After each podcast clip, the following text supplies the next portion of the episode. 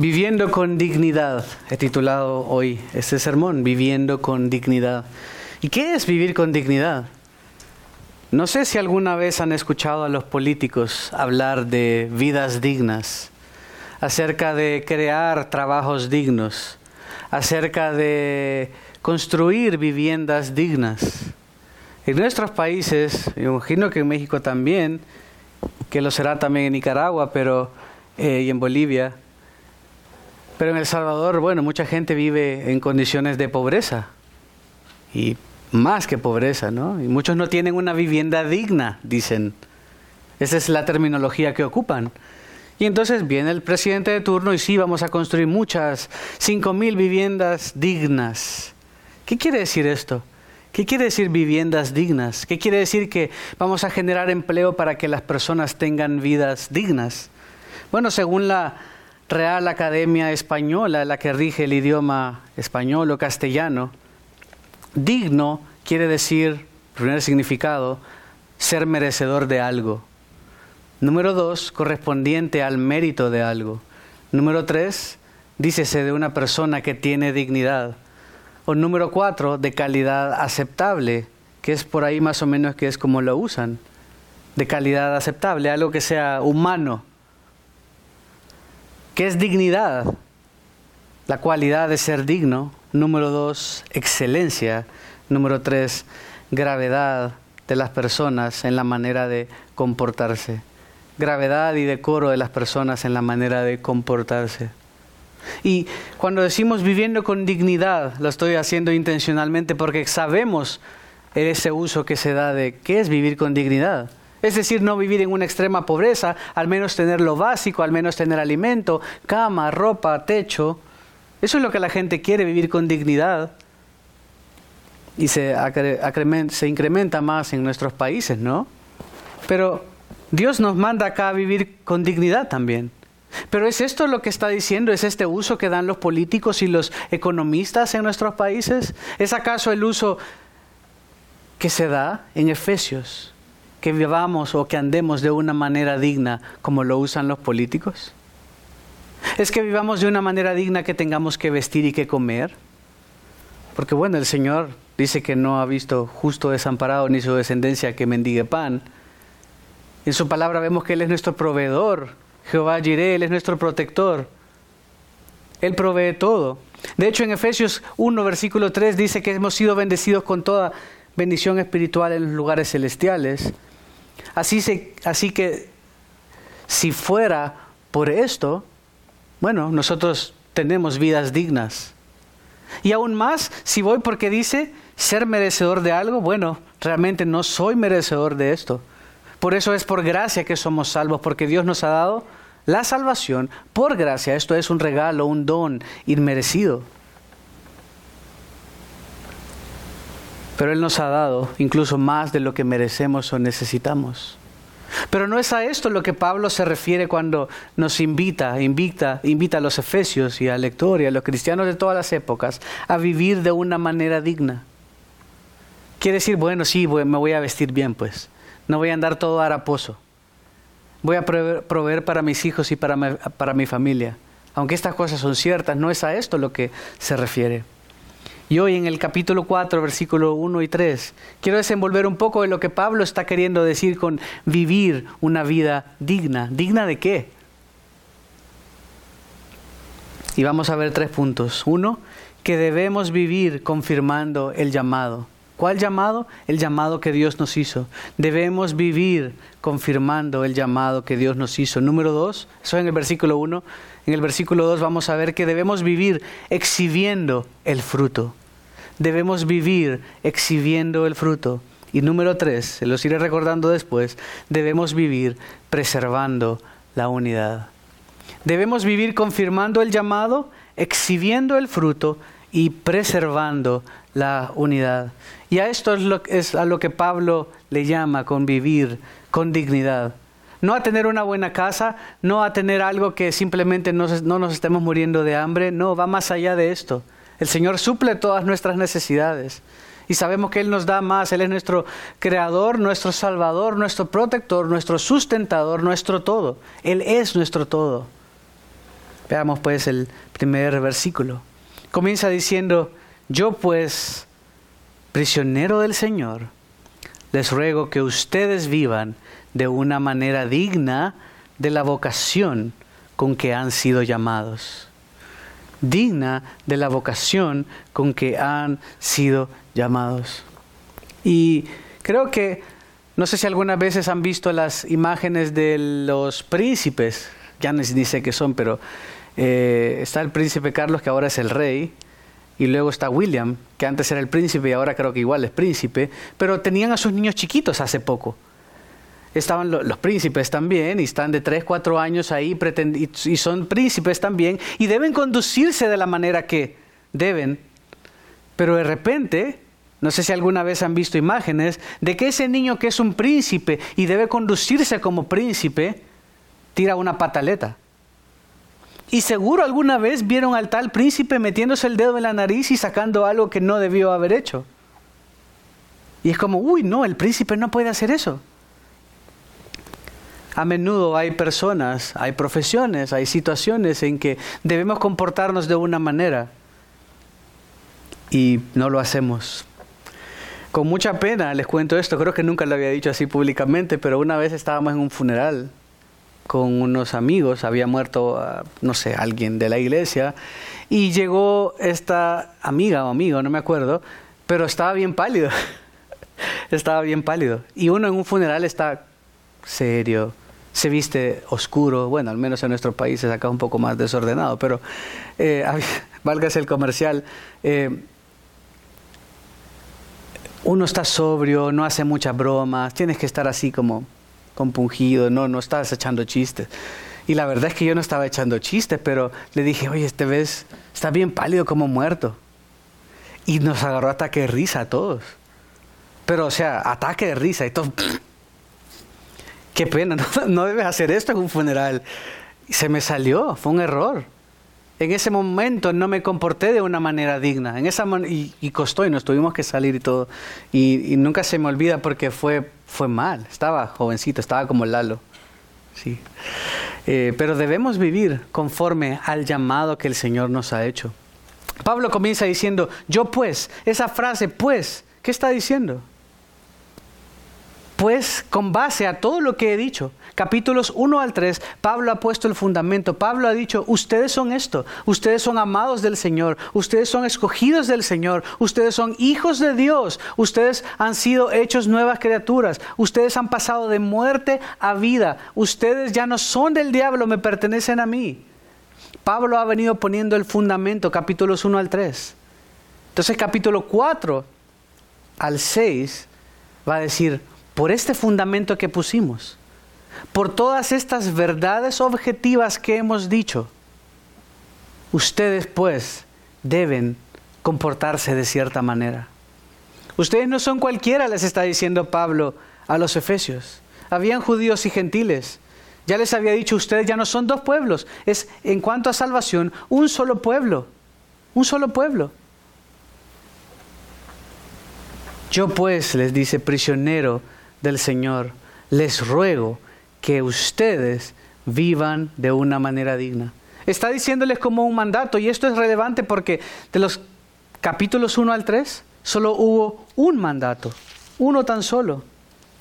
Y es este, por tanto recuerden que en otro tiempo ustedes los gentiles, en la carne que son llamados incircuncisión por la tal llamada circuncisión hecha en la carne por manos humanas y, y sigue hablando, solo una vez en la primera parte del libro de la carta se da un imperativo. ¿Qué es un imperativo? Algo que debes hacer. Si tu mamá te dice, ve a lavarte los dientes y tú dices, no, gracias. No, es que no te estoy preguntando, muchachito. ¿Cierto? No es una pregunta. Y yo no sé si así pasa en otros idiomas, pero en español, porque queremos ser más amables, lo hacemos con preguntas. Oye, Lalo, ¿por qué no me vas a traer un cafecito? Lo hace como pregunta. Y entonces el niño dice, bien brillante, no, gracias. No, es que no te estoy preguntando, ¿cierto? Ve a cambiarte la... ¿Por qué no te vas a cambiar la camisa? No, gracias. Ya le echas la mirada y lo hacemos en forma de pregunta. Pablo da este imperativo solo uno en los primeros tres capítulos. ¿Saben cuántos imperativos dio Pablo en los capítulos 4 al 6? 39. 39 imperativos. Estaba poniendo el fundamento, la base, sobre la cual argumentar. Tú no vas a decirle a tu hijo, él, claro, debe obedecer, pero debes poner una base primero para luego dar todos esos imperativos. Debe estar esa base, la base del amor, la base de quién es, la base de lo que eres tú también. Le dice Pablo, yo pues prisionero del Señor, también se podría traducir prisionero en el Señor, usando ese en Cristo que él ha venido usando en toda la primera parte, o prisionero por el Señor. Él estaba preso. Pero ¿por qué es relevante? Él ya lo había mencionado antes en el capítulo 3, versículo 1. Por esta causa yo, Pablo, prisionero de Cristo por amor de ustedes los gentiles. Sabía que estaba preso por el Evangelio, estaba preso por compartir el Evangelio con ellos. Pero es relevante el hecho que lo menciona acá también porque cuando les dice, les ruego que ustedes vivan, es lo que se llama, como en, griego, una exhortación ética verdaderamente no estaba diciéndoles un imperativo de vayan y hagan esto, es más bien una exhortación ética que quiere decir una solicitud o una apelación. Les pido que por favor, es una petición un poco más suave, pero no dejaba de ser un simple mandato. Pero el hecho que les dice, les ruego por favor, no es como que un niñito le esté diciendo a alguien más, no es como que tú le estés diciendo a un malhechor que no haga algo. Lo, lo acrementa, lo incrementa al decir, yo, Pablo, yo soy el prisionero del Señor, yo, apóstol, yo, Pablo, el que está escribiendo esta carta, les ruego que vivan, que ustedes los que están leyendo, que ustedes los que están escuchando, que vivan de una manera digna. Tiene un peso apostólico esa apelación, esa solicitud. Pablo como el apóstol les está diciendo, por todo esto que he dicho antes, por favor, vivan de una manera digna. Ah, sí, sí, Pablo. Listo. Vamos a asegurarnos que no haya pobres en medio de nuestro y que en la iglesia todos tengan pan y que todos tengan pecho, eh, pecho techo y que nadie tenga eh, los pantalones rotos y que nadie huela mal y que todos coman una dieta saludable. No. Les ruego que vivan de una manera digna de la vocación con que han sido llamados. Acompáñeme a Romanos 12.1.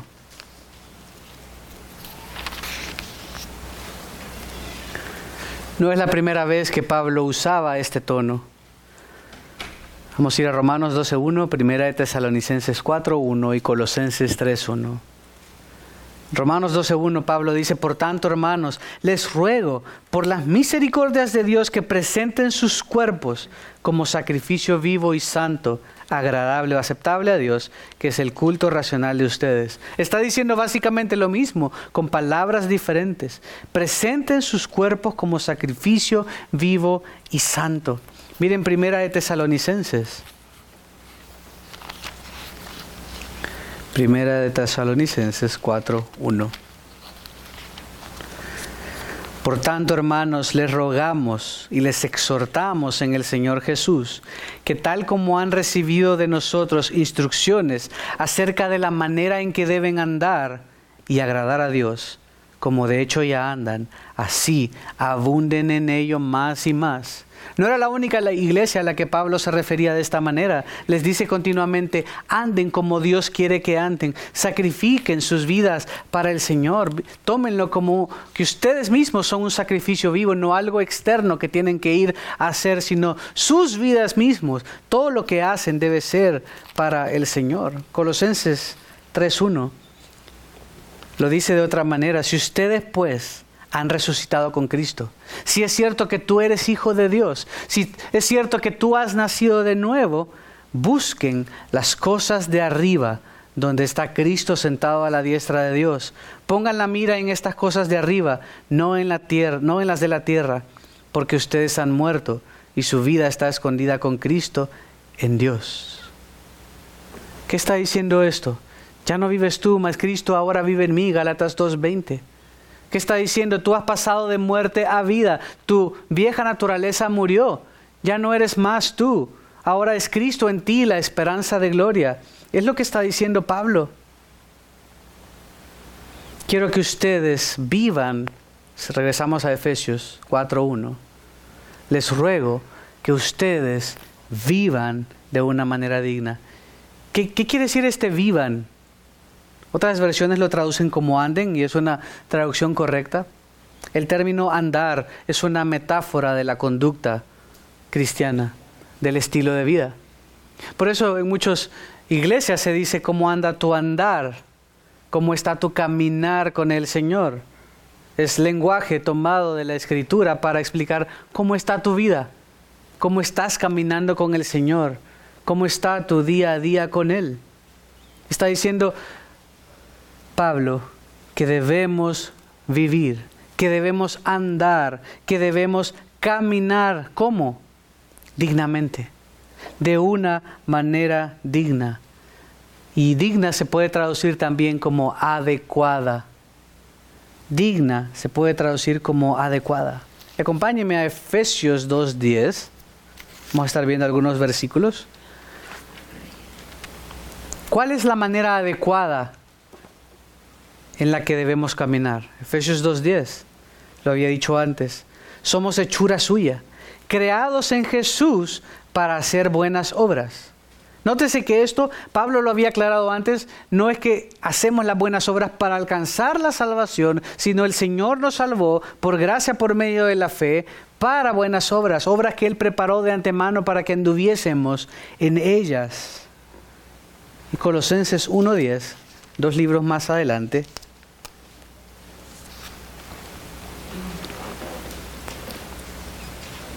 Desde el 9 dice, por esta razón también nosotros, desde el día que lo supimos, no hemos cesado de orar por ustedes, pidiendo que sean llenos del conocimiento de su voluntad en toda sabiduría y comprensión espiritual, para que anden como es digno del Señor, como es adecuado en el Señor, haciendo en todo lo que le agrada, dando fruto en toda buena obra y creciendo en el conocimiento de Dios. Pablo también en la carta a los colosenses recoge esta idea. Dice, andando como el Señor quiere que anden, dando fruto en todo, viviendo para Él en todo, viviendo adecuadamente, viviendo como se espera de ti por lo que tú eres. Si tú eres un caballo, no vas a ir al corral de las gallinas y tratar de poner huevos. No sería adecuado, ¿cierto? Seahorse. si tú eres un cerdo, no vas a intentar ir al mar y nadar con los peces, ¿cierto? Porque no eres esto, no es adecuado, no procede, no va, nos da risa porque así es. Aquel que ha nacido de nuevo, aquel que Dios lo ha pasado de muerte a vida, no puede vivir más como viven los del mundo. No puede caracterizarse con un estilo de vida como el de antes, porque han muerto, porque ahora son nueva criatura. Y sí, van a fallar, y sí, van a pecar, y sí, van a tropezar, pero venimos ante el trono de la gracia, pedimos perdón, nos levantamos y seguimos para adelante pero ese andar tiene que ver con algo continuo. Antes estábamos de continuo, decía en el capítulo 2 de Efesios, como yendo en un río hacia la perdición, siguiendo la corriente de este mundo. Esa corriente, íbamos ahí, nos llevaba la corriente. Pero ahora no más. Ahora vivimos para Él. Ahora debemos vivir de una manera digna para Él. Pero ¿por qué le llamé vivamos confirmando el llamado? Es algo que es continuo. No solo es pórtate bien hoy, y no es ni siquiera eso, sino que vive de una manera agradable al Señor, de continuo, toda tu vida. Pablo lo dice, vivan de una manera digna de la vocación con que han sido llamados. Vocación también se traduce como llamado, otras versiones simplemente ponen del llamado con que han sido llamados. Pero suena repetitivo en español, así que pusieron la traducción de la vocación con que han sido llamados. Pero ¿qué es ese llamado? ¿Qué es esa vocación? Para ayudarnos a entender, es una invitación a experimentar un privilegio y una responsabilidad especial. Eso es lo que quiere decir la palabra, el término que Pablo ocupó en griego para que, que ahora se traduce como vocación o llamado. Está diciendo, vive de una manera digna de esa invitación a experimentar el privilegio y responsabilidad especial de ser su hijo. Tú eres todo esto. Ya no eres más todo aquello. Ya no debes seguir según la corriente del mundo. Ya no debes seguir donde va Vicente. Sino debes seguir a aquel que es tu Señor. Debe haber un claro patrón de cambio en tu vida, en una dirección. Por eso debemos vivir confirmando el llamado. Porque vivir de una manera digna de la vocación con la que hemos sido llamados implica, oye, el Señor te salvó. El Señor te escogió, el Señor te llamó con un llamamiento eficaz, el Espíritu Santo un día te llamó y tú escuchaste, te transformó. Ese llamado irresistible. Nótese que es un pasivo divino, de nuevo, hemos hablado del pasivo divino.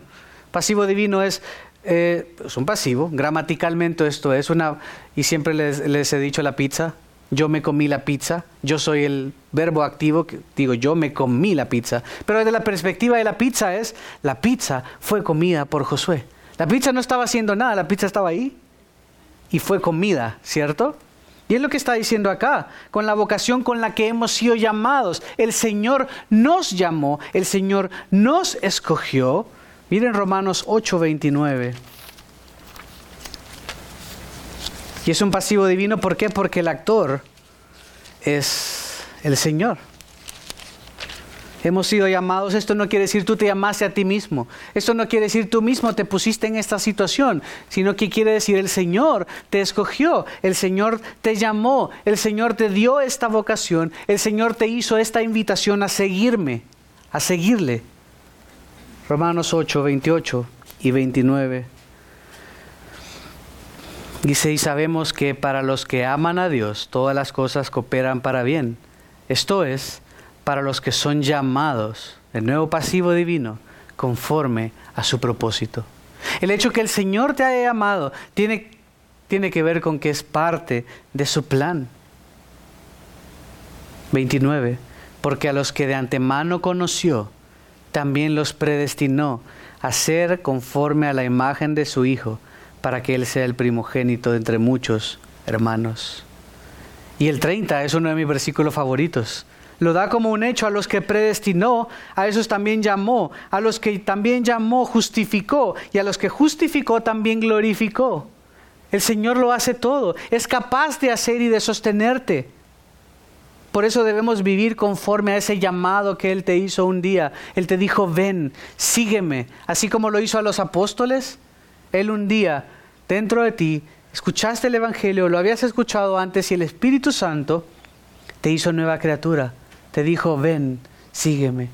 Y las ovejas conocen la voz de su pastor. Y las ovejas oyen y le siguen. Entonces está diciendo, oye, tú que me escuchas, tú que has sido hecho nueva criatura. Romanos 11:29, porque los dones y el llamamiento de Dios son irrevocables. Nótese que no dice los dones y los llamamientos. Dice los dones y el llamamiento de Dios. El llamado que Dios te hizo. No va a decir Dios, no, la verdad es que no, siempre no. La verdad es que este muchacho tenía, tenía buena perspectiva, pero ya no me gustó. No me gustó cómo le habla a la mamá. No me gustó que flojo. Y esta chica, la verdad que se veía con potencial para servirme, pero, ah, no, la verdad que no, siempre no. Los dones, el llamamiento, que Dios hace, que Dios hace a nuestra vida, es irrevocable. No le da vuelta atrás. Es tu vocación, es tu llamado seguirle ahora. Si has sido hecha nueva criatura, sido hecho nueva, criatura, ahora vives para Él, eres suyo, le perteneces a Él, tu llamado es seguirle y hacer la voluntad de tu Padre. Es vivir de una manera digna de nuevo va más allá de tener una vivienda digna como lo usan los políticos, sino de que tu vida sea digna de la vocación, sea adecuada a ese llamamiento que el Señor te ha dado. La pregunta es, hoy, si tú examinas tu vida, ¿estás viviendo de una manera que confirma el llamado que Dios te ha hecho? ¿O eres un cristiano de escondidas? ¿O así de ah, solo los domingos? ¿O verdaderamente tu vida y tus acciones, tus decisiones confirman que Dios te ha llamado? ¿Confirmas que eres nueva criatura? Número 2, versículo 2. Vivamos exhibiendo el fruto que es también Pablo amplía aún más, explica aún más qué es vivir de una manera digna. Nos ayuda a materializar, nos ayuda a entender qué es vivir de una manera digna. ¿Qué quiere decir entonces vivir de una manera digna con el llamado? ¿Cómo se ve de una manera más práctica? Porque podemos hasta este punto quedar un poco subjetivos. No, yo sí estoy viviendo de una manera digna. Bueno, veamos. Pablo menciona algo del fruto del Espíritu. ¿Cómo vivimos entonces de una manera digna? Versículo 2, Efesios 4, 2. Que vivan con toda humildad y mansedumbre, con paciencia, soportándose unos a otros. ¿Vives tú con toda humildad? No dice que seas un poquito humilde, con toda humildad y mansedumbre, con paciencia, soportándose unos a otros en amor. Esto es lo que se ve, esto es lo que Dios quiere de nosotros, esto es lo que quiere que hagamos para exhibir el fruto. Y sé que batallamos, sé que nadie acá, si es hijo de Dios verdaderamente, va a decir, no, yo sí tengo 100% humildad. Si me dices eso, realmente no tienes humildad. 100% mansedumbre, 100% paciencia, 100%, 100 soportándonos unos a otros. No, vamos a luchar con estas cosas. Por eso es un mandato, por eso es una exhortación de Pablo recordándonos cómo debemos comportarnos.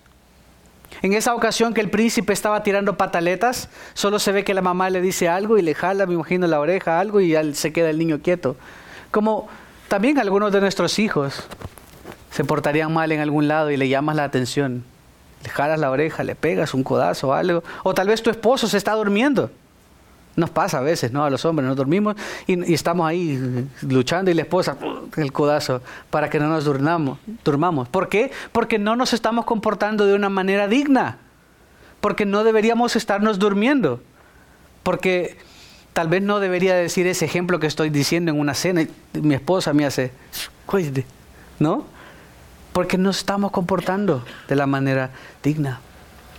Pablo de nuevo nos dice que debemos vivir que debemos andar, que debemos caminar, que debemos conducirnos con toda humildad. ¿Qué quiere decir humildad? Quiere decir muchas cosas. En El Salvador decimos, ah, es que es una persona humilde. La mayor parte de las veces que ocupamos esto quiere decir que su origen es de baja clase, que tal vez viene de ser muy pobre. Es una persona humilde, no, no sabe leer, no sabe escribir. Pero eso no es lo que Pablo está diciendo. Humildad tiene que ver con humildad o modestia. Así como Pablo lo tuvo con los efesios. Miren Hechos, Hechos 20, 19. Pablo había visitado a los efesios antes y se fue a despedir de los ancianos. Y en Hechos 20, 19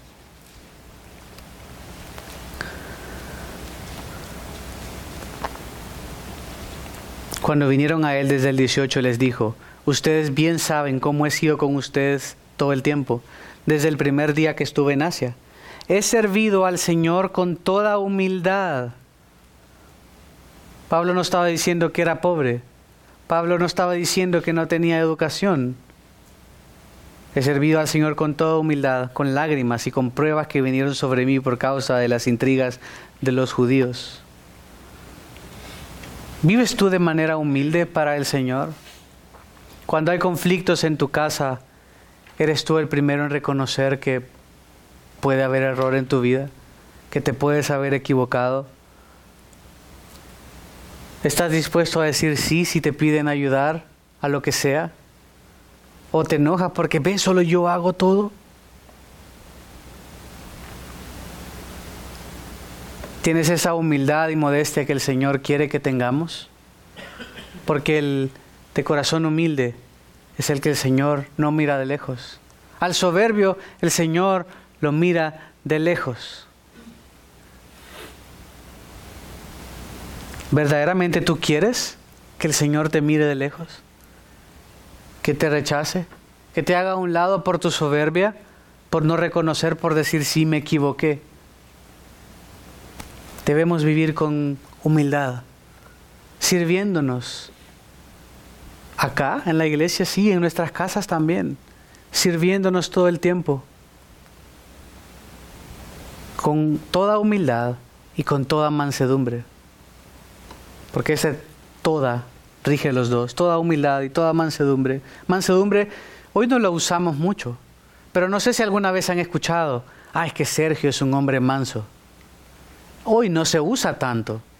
Menso sí se usa, pero manso no tanto.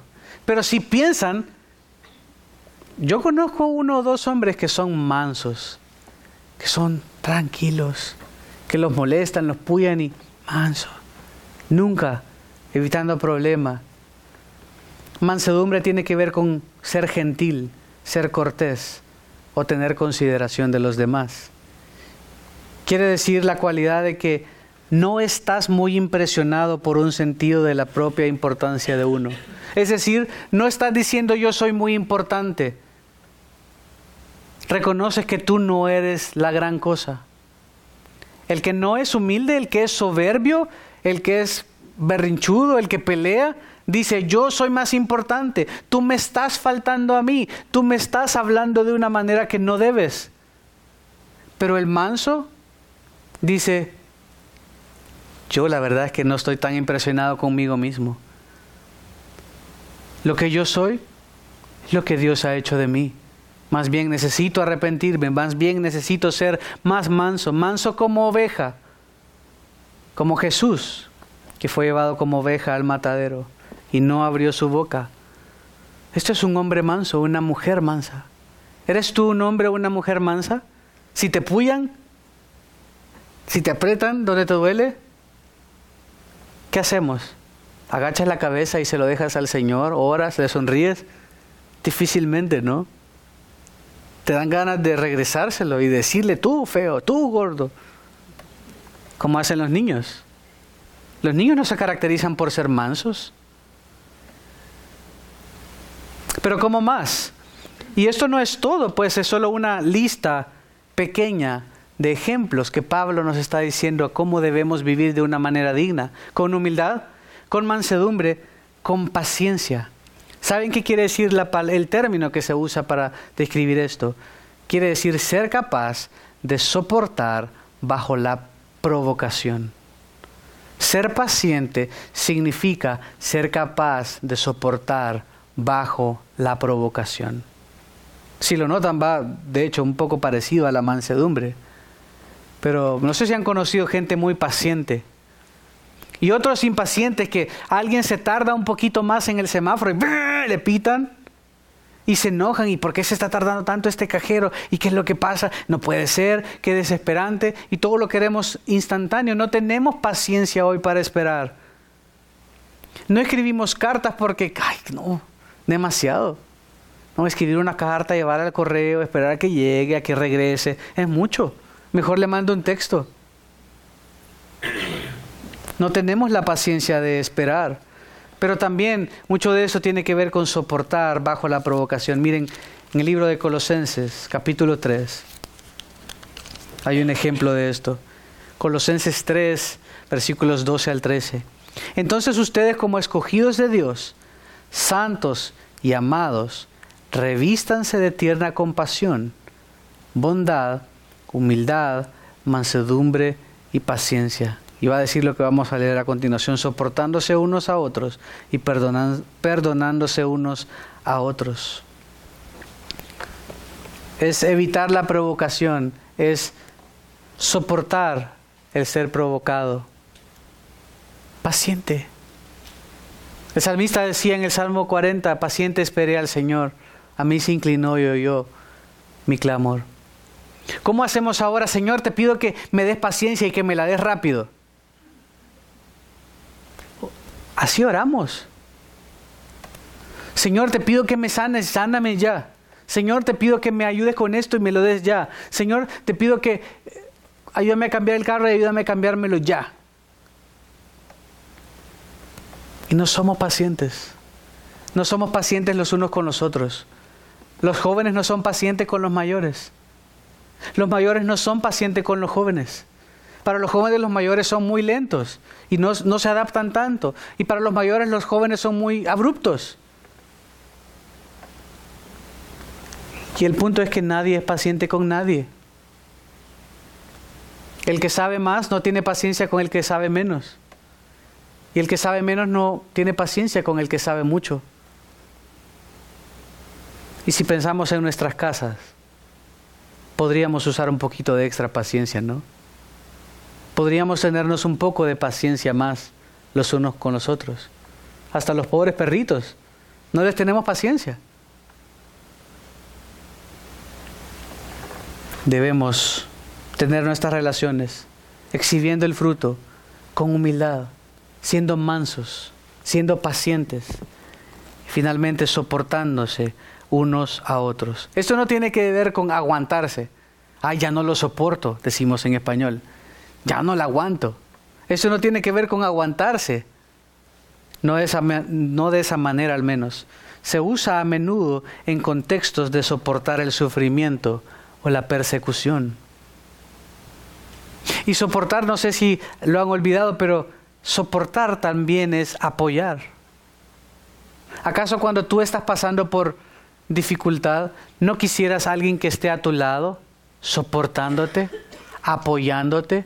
Qué difícil es pasar una prueba solo, sola.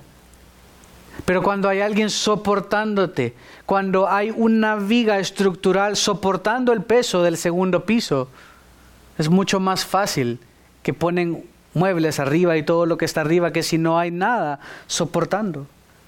Ir en Primera de Corintios, capítulo 4, 12. Primera de Corintios 4, 12.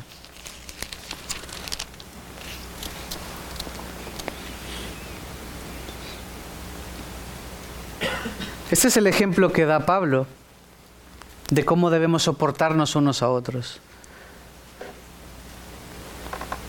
4, 12 y 13. Nos agotamos trabajando con nuestras propias manos. Cuando nos ultrajan, bendecimos. Cuando somos perseguidos, lo soportamos. Cuando hablan mal de nosotros, tratamos de reconciliar. ¿Hacemos esto? ¿Haces tú esto en tus relaciones? Si alguien te ultraja, ¿le bendices? Si te persiguen, ¿lo soportas? Si hablan mal de ti, ¿tratas de reconciliar? Esto es el estándar. Esto es lo que Dios dice. Esto es lo que Pablo dice que habían hecho ellos. A veces ni siquiera soportamos una persona que canta mal. Tal vez acá en la iglesia alguien canta súper horrible, canta feo y se pone ahí yo me voy a alejar de esa mujer, yo me voy a alejar de ese hombre porque no la soporto, grita mucho y fuera de tono. O yo no soporto a esta persona porque eh, la verdad que siempre habla de lo mismo. O porque no entiende o porque siempre hace estas preguntas. Y esas son tonterías. Y si en esas cosas no nos soportamos, ¿cuánto más vamos a ser capaces de soportarnos los unos a los otros ante el sufrimiento o la persecución? Que de seguro más adelante vendrá. Este debería ser el estándar por el cual nos conducimos, por el cual vivimos. Que debemos saber que en este mundo no somos queridos porque somos de Dios. Y todo lo que nosotros creemos se opone a lo de Dios. Pero no somos llamados a ir a pelear con todos, no somos llamados a irnos a las armas con todos, no somos llamados a nada de esto, sino a todo lo contrario. Y entre nosotros aún más, buscar cómo reconciliarnos constantemente, buscar que nadie esté enojado, que nadie esté a la deriva, que nadie esté solo. En segunda Tesalonicenses también.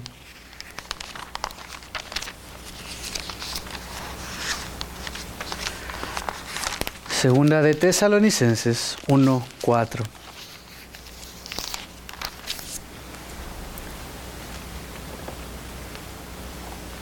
Por lo cual nosotros mismos hablamos con orgullo de ustedes entre las iglesias de Dios, por su perseverancia y fe en medio de todas las persecuciones y aflicciones que soportan.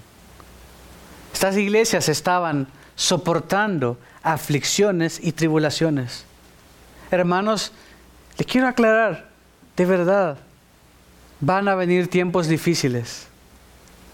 Ya, pronto. Te van a pedir que llames a los niños en la escuela, a tus compañeros de trabajo, por sus pronombres. Y a este niño van a que, que se identifica como ellos, te van a requerir que le digas ellos o te van a correr.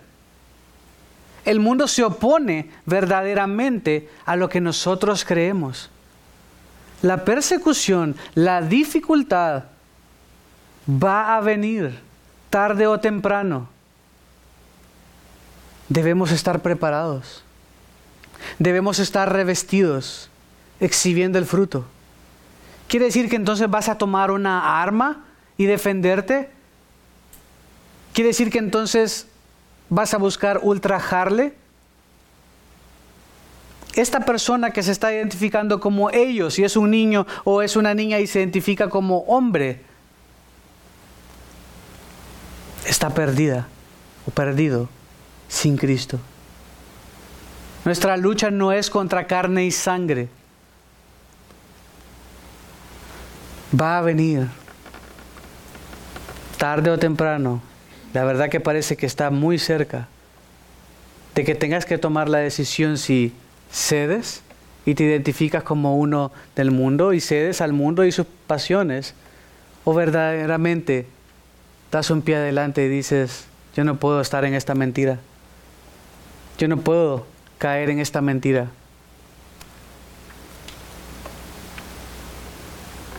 Debemos soportarnos unos a otros. Y debemos soportarnos. Y va a venir tiempos en que vamos a tener que soportarnos en sufrimiento o persecución. Que vas a tener que aguantar. Es, es algo que Dios te da también. Es fruto del Espíritu. No es algo simplemente que tú tienes que desarrollar de la nada, sino que verdaderamente es un fruto del Espíritu, pero al mismo tiempo hay un componente humano, tú debes hacerlo, debes morir cada día a ti, debes despojarte del peso, debes despojarte de tu viejo hombre, de tu vieja mujer y renovarte continuamente de todo lo bueno. Cada día debes tomar tu cruz y seguirle, cada día debes hacer esto. Y alimentarte con la palabra para que entonces puedas vivir con humildad, con mansedumbre, con paciencia, soportando, perdonando, buscando reconciliar y buscando que acá en este grupo que el Señor nos haya dado no haya pleitos ni divisiones, como lo va a decir después Pablo, soportándonos o soportándose unos a otros en amor. En ese amor que, eh, si regresamos a Efesios, en ese amor con el cual nosotros mismos hemos sido amados. De hecho, en el 1.4, Efesios 1.4, Pablo dice, en amor nos predestinó para adopción. Es por su gran amor que el Señor nos llamó, nos seleccionó, nos hizo nuevas criaturas, nos hizo vivir para Él. Es ese mismo amor que debe hacer que vivamos entre nosotros con humildad. El que es humilde, el que es manso, sabe que no es superior. No quiere decir, ah, yo soy lo peor. No sé si alguna vez han visto Winnie Pooh. ¿Han visto esas caricaturas? Y yo no sé si entre Igor y Puerquito siempre consideran que son lo peor. Y el Igor siempre anda triste, no, yo, yo no sirvo para nada. Y así, todo triste. Esto no quiere decir que el cristiano piensa que es una miseria. Debes pensar de ti lo justo, que eres un pecador en necesidad de un Salvador, redimido por Él, escogido por Él. Esto quiere decir que no hay nadie superior. ¿Quién es la única cabeza? Cristo. Todos los demás somos partes del cuerpo. El pastor es otra parte del cuerpo. El que sirve, el que toca en la música es otra parte del cuerpo. Todos somos parte del cuerpo. No hay nadie más. Por eso nadie debe pensar de sí más de lo que es. Esa es la base de, de la descripción de que es ser manso. ¿Sabes que yo no soy la gran cosa? Yo soy lo que Dios me ha hecho ser, así como cada uno de mis hermanos. Por eso es que eh, filosofías modernas como la, o influencias, corrientes modernas como buscar la justicia social no tiene sentido. Justicia social o identificación racial y el pleito que tienen negros entre blancos y todo, tiene verdaderamente su solución en Cristo. No es por raza, no es por estatus social, no hay nadie superior, no hay nadie inferior. En Cristo. Pablo estaba diciendo esto, no había diferencia entre judíos y gentiles. Los judíos hacían, mal por llamar a los gentiles perros y los gentiles por igual llamaban a los judíos perros. Los judíos excluían a los gentiles de la religión, del templo, de todo.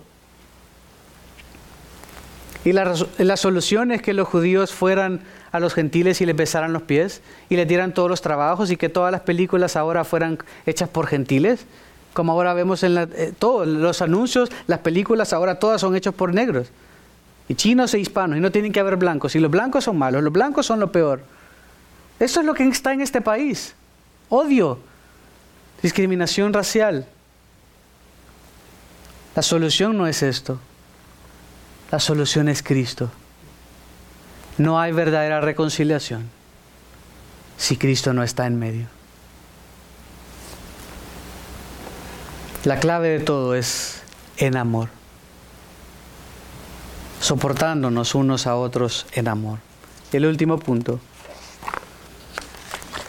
vivamos preservando la unidad. Debemos caracterizarnos por vivir preservando la unidad versículo 3 de Efesios 4, esforzándose por preservar la unidad del Espíritu en el vínculo de la paz. Una frase sencilla, una frase clara, que Pablo lo equipara con andar dignamente. Pablo lo está equiparando con andar dignamente, con vivir de acuerdo a cómo Dios quiere que vivas, esforzándose por preservar la unidad. Hay dos cosas que se asumen ahí. Uno, que tú vas a tener que trabajar por esta unidad. Y si no fuera difícil, no hubieran tantas denominaciones y tantas iglesias diferentes. Y a mí no me gusta cómo cantan acá, entonces voy a ir y me voy a hacer una nueva iglesia. Y a mí no me gusta el pastor acá, entonces me voy a ir a hacer otra iglesia en la esquina. Y a mí no me gusta que ABC y voy a ir a hacer esta otra cosa, ¿no? Y hay tantas, tantas y tantas. ¿Por qué? Porque no nos esforzamos por preservar la unidad. Entonces asume dos cosas. Uno, que requiere trabajo. Y dos, que la unidad ya está. Que la unidad no es por raza. Que la unidad no es por sexo. Que la unidad no es porque todos son iguales y todos trabajan lo mismo y todos ganan iguales y porque aquí es un comunismo y vendimos todas nuestras propiedades y repartimos todos iguales. Así que todos dormimos en el suelo o en la cama y porque el comunismo, el socialismo impera acá en esta iglesia, en esta comunidad, no estoy diciendo que lo hace, es un ejemplo, entonces por eso todos somos unidos y somos uno. No. La unidad verdadera la da el Espíritu. Miren lo que dice, esforzándose por preservar la unidad del Espíritu. Quiere decir que el Espíritu es el vínculo que la produce.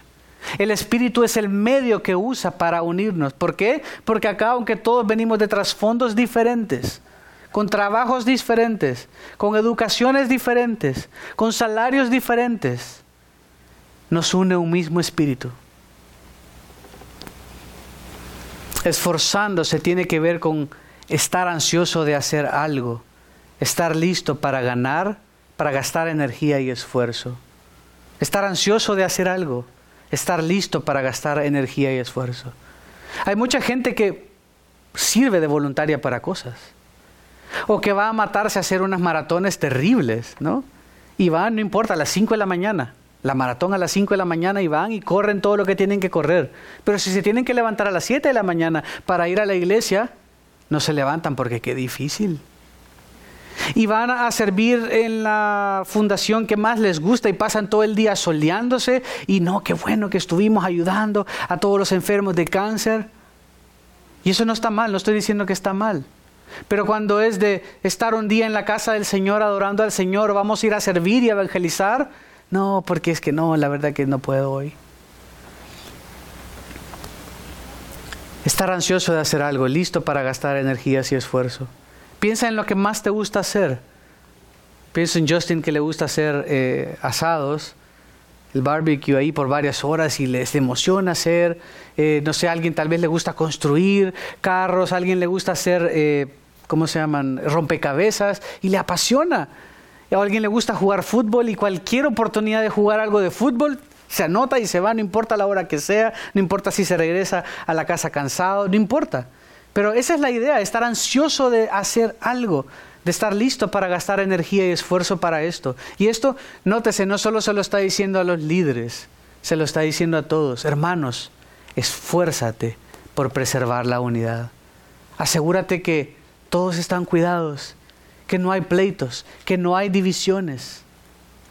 Está diciendo aferrarse a algo. Cuando dice preservar la unidad, tiene que ver con causar que un estado o condición o actividad continúe.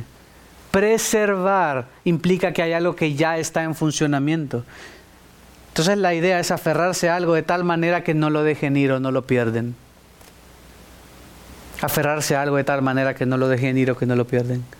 En El Señor de los Anillos, ya ni me acuerdo la trama, pero creo que estaban con el anillo y no lo tenían que perder y uno buscando el anillo, el famoso anillo y no lo debías dejar ir y harías lo que sea por no perder ese anillo. Esa es la idea. Esfuérzate por no perder la unidad. Parece ser que ahorita es como, ah, sí, sí, sí, sí, ah, sí. Bueno, si hay unidad verdadera, ok. Pero recuerda, cuando venga la desunión, cuando vengan esas instancias donde alguien está hablando de cerca del otro, cuando alguien esté dándose oportunidad para que el diablo siembre cizaña, recuérdate de esto y esfuérzate por preservar la unidad del Espíritu. ¿Cómo? En el vínculo de la paz. Esta es la ubicación o esfera donde se mantiene en el vínculo de la paz. Otra manera de traducirlo sería en el vínculo que es la paz. Acompáñenme a Colosenses y cerramos ahí. Colosenses 3, 1. Perdón, Colosenses 3, 14 y 15. Sobre todas estas cosas, vístanse de amor, que es el vínculo de la unidad.